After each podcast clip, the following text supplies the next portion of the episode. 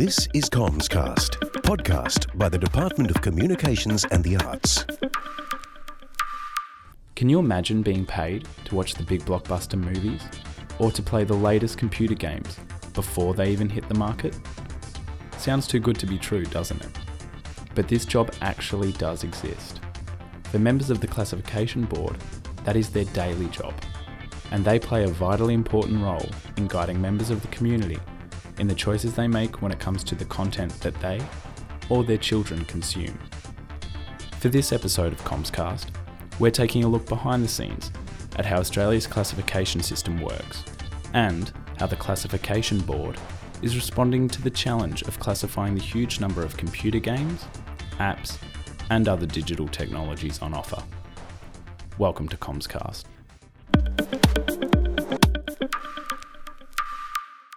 We've all seen the check the classification on film trailers in the cinema. These are meant to advise viewers to check the classification closer to the release date. But what does it actually mean? Surely a movie aimed at children is going to receive a G or PG rating, right? Well, it's not that simple. The body tasked with providing ratings for films and games offered in Australia is the Classification Board. The board was established in 1995 as an independent statutory body responsible for classifying films, computer games, and some publications that are being published, shown, sold, or hired in Australia. Every film and game must be classified before it can be legally made available to the Australian public. Last year, the Classification Board made approximately 4,000 classification decisions. About 80% were for film products, so cinema releases or Blu ray and DVDs. They also reviewed about 500 electronic games and approximately 200 publications. When making a classification decision, the board takes into consideration community expectations around the impact of classifiable elements like coarse language, nudity, and violence. So it all sounds like a simple process, right? A kids' movie is still a kids' movie. That should be an easy decision. Not quite. New technical production techniques and higher quality productions, along with community values, change over time. Last year, the new Star Wars was classified M, with advice that the film included science fiction themes and violence of a moderate impact. Most of the prior films in the Star Wars franchise were classified PG. The board faces other fascinating challenges. New technologies such as virtual reality are tipped to become the next big growth area for entertainment products. Digital distribution channels such as subscription video on demand services and a proliferation of personal devices able to play games and show movies sourced from overseas are extremely popular. But how to classify all that content? We spoke to the director of the Australian Classification Board, Lesley O'Brien, about the role of the board and what a typical day might look like for board members. We're a full time board and we're located in Sydney and we classify material on a daily basis. And the board is currently made up of uh, seven full time board members and there's also uh, a number of temporary board members who we draw upon when we need to for workload reasons. So, what does a typical day look like for classification board members? Basically, um, it's a very full day for, for each and every classification board member. Um, they're assigned material to to, class, to view and classify every day, and generally they view about five hours of material every day, and that material is assigned to them in a in a daily program. Now, they might view that material on their own or be part of a board panel uh, of a number of, of different people. Um, and the material may be a mix of different sorts of media, for example, Blu ray film or DVD product, or a cinema film, or a computer game. So essentially, they view the material and then they scribe the significant content um, and then they have discussions with fellow board members as required, and then make an assessment of the particular uh, product that they've viewed and make their decision. Wow, it sounds like a great job getting to watch movies and play games all day. People do think it's it's a fabulous job, and certainly it's a job of privilege, and we all recognise that. You know that um, we are viewing material and making decisions that that assist um, the public and particularly particularly carers of, of children to make informed decisions. Um, but you know there are good days and bad in terms of the material that's assigned. Um, sometimes you might get material that you may never choose to view in your own time. Uh, and sometimes that may be because it's particularly horrible or particularly boring, or it's just not something that you're interested in. You touched upon providing advice to parents and carers. Is this why movies aimed at young children don't automatically receive a G rating? Consumer advice is that extra piece of information that you'll see on product, and it's designed to, to let consumers know which classifiable elements, for example, violence or coarse language or themes or drug use, have led to that particular classification decision. So it helps you to make a an informed choice about the material that you or those in your care um, would like to, to purchase. So, for example, if you have a particular sensitivity to violence, then you know that if the consumer advice lists violence, then that particular uh, element is at the highest level and that perhaps that might be a product you don't want to purchase. We know that parents in particular value that um, classification information and particularly the consumer advice. There's one consumer advice that we use um, at particularly at that GPG level about whether you know some things may scare young children. Um, and we know that uh, that parents value that in particular with the with younger children who might, um, you know, um, have have bad dreams or something like that after particular product. So, how do you balance consumer expectations? What might be considered okay for one family may not be suitable for another. Essentially, we're required to exercise judgment and form a view around community standards.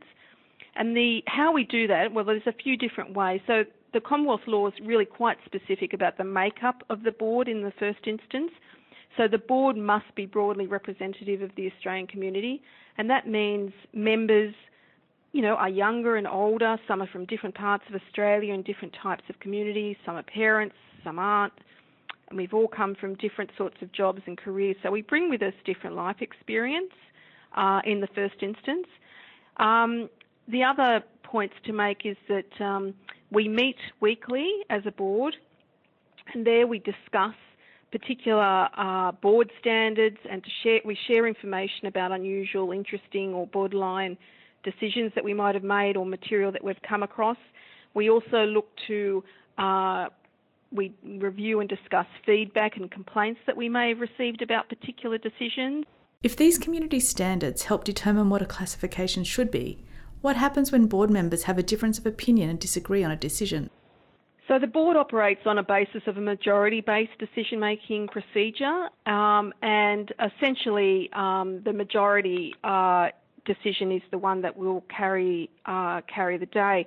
Um, but I'm, I always believe that where we do have minority decisions, so for example, there may be, if there were, for example, five panel members on a particular decision and the decision may have been 4-1 or 3-2, that that is broadly representative of the community. For example, if you took that content and showed it to, you know, a large sample of the community, the breakdown would essentially be, you know, something similar to that.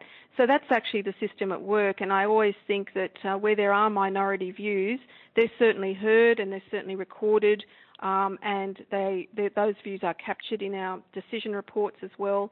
And I feel that that is reflective again of uh, ensuring that we do capture that broad range of, of views um, in the in the community. I mean, you're never going. It, it is subjective at the end of the day, and you're never going to satisfy everyone with with particular decisions. Uh, but what we can try to do, or certainly what we aim to do, is to capture those broad community standards that are out there um, in terms of majority based decision making. How do you maintain consistency of the rating if there are different board members reviewing the content? So essentially, the board uh, is obliged to apply the provisions of the Commonwealth Classification Act, the National Classification Code, and the classification guidelines. And there is a set of guidelines for films and for computer games and for publications. So we need to uh, apply those when we make our decisions. Um, and basically, the guidelines help the board to apply the criteria in the code by describing particular classification types and setting out the scopes and limits of materials suitable for each classification type. Um, so there are uh, six classifiable elements and um, there are essentially three essential principles that we need to apply. We need to look at things like context. So, you know, for example, the particular storyline or the thematic sort of content or how the material is portrayed, the tone, that sort of thing. We, we need to look at the impact. So, for example, the level of detail, whether slow, there's slow motion or close ups or particular accentuation techniques that are used that may increase the impact, whether it's prolonged, whether it's frequent, um, the tone, you know, whether it's aggressive and if it's violence, for example, whether it's interactive, those sorts of things. And then we obviously need to look at those six classifiable elements, which are sex, language, drug use, themes, nudity, and violence. And then essentially we assess the impact that, of the material that we're viewing and work out whether it's very mild, which would be G material, through to very high at the high end of the classification table. Do the guidelines help you differentiate between the different types of violence? It's not uncommon for us to give consumer advice around comedic violence, for example, because uh, if it's comedic, then that can reduce the impact of that violence compared to whether it may be, for example, quite aggressive um, and detailed, and there might might be, for example, blood injury and that sort of thing. Um, then that would obviously increase the impact. So that's why it's quite difficult when people um, often try to make comparisons between different products in terms of the classification that the board may have given. Uh, it's not simply a matter of, uh, for example, someone being shot with a gun in in a in two different films. It really depends on what's happening around and the context of that particular scene, which will help determine the impact. So something in a comedic setting, for example, maybe for all of those people of my era might remember Get Smart, you know, something like that. You might have, um, you know, gunfire in that kind of comedic context compared to something, you know, a gunfire situation in a more aggressive and violent uh, scenario, and that would obviously increase the impact. On the classification of films and games, obviously it's a different kind of media and the experience would be different. So, does the classification between the two products differ? In January uh, 2013, with the introduction of the R18 Plus category for computer games, separate guidelines were introduced for the classification of films and computer games. So, the guidelines for computer games, which the board's obliged to take into account in its decision making, these particular guidelines, as well as the National Classification Code and the Classification Act. So, these guidelines for computer games additionally consider interactivity, um, and the reason for this is that there are differences in what some sections of the community condone in relation to passive viewing or the effects of passive viewing may have on the viewer, so for film, compared to actively controlling outcomes by making choices to take or not to take action, so, uh, you know, as per computer games. So, interactivity may increase the impact of some content. For example, impact might be higher where interactivity enables you to inflict particular injuries, realistic injuries or death or post-mortem damage on, on game characters. And for example, first person gameplay compared to third person gameplay may also increase the impact of some content. So, and maybe if there are incentives and rewards or technical features and those sorts of things. So there are those particular um, decision, uh, differences in, in uh, uh, assessing films and computer games. Australia has been part of a trial for the International Age Rating Coalition tool. Can you tell us the problem that the tool was designed to address? Sure. Look, all mobile and online games are currently required to be classified before they can be published in Australia, so just like any any computer game. However, you know, there are hundreds of thousands, if not millions, of games available online and it's not realistic or practical for the board to manually classify each of them. Um, so the IARC tool, which is currently being uh, piloted in Australia for 12 months, has been designed to address that. Um, the use of the IARC tool provides a simple and quick no-cost mechanism for computer game, um, mobile and online games to uh, to obtain a classification, Australian classification through participating storefronts. So essentially, game developers who want to sell their games on particular storefronts need to complete a questionnaire, and the questionnaire is tailored for each participating jurisdiction. So this, there's a number of um, overseas territories taking part in IARC, including Australia for this 12-month trial. And what comes out of the other end is essentially an Australian classification that's configured to the Australian classification scheme. So as a result, the tool basically gives classification ratings and consumer advice to help consumers make decisions on this vast array of, um, of product that's currently out there. So you are asking the game developers to answer questions that would then result in a classification being generated for their product? That's right. So there's a, a series of, of questions, and the different um, uh, outcomes are configured to deliver particular classification um, outcomes for that product. Um, the IARC pilot's being monitored and evaluated by the department, and safeguards exist to ensure that essentially the decisions are consistent with the board. So, uh, as part of the pilot, there's an audit program being conducted during that period. It will be interesting to see what the outcome of the IARC is and if the self classification approach aligns with our current community expectations.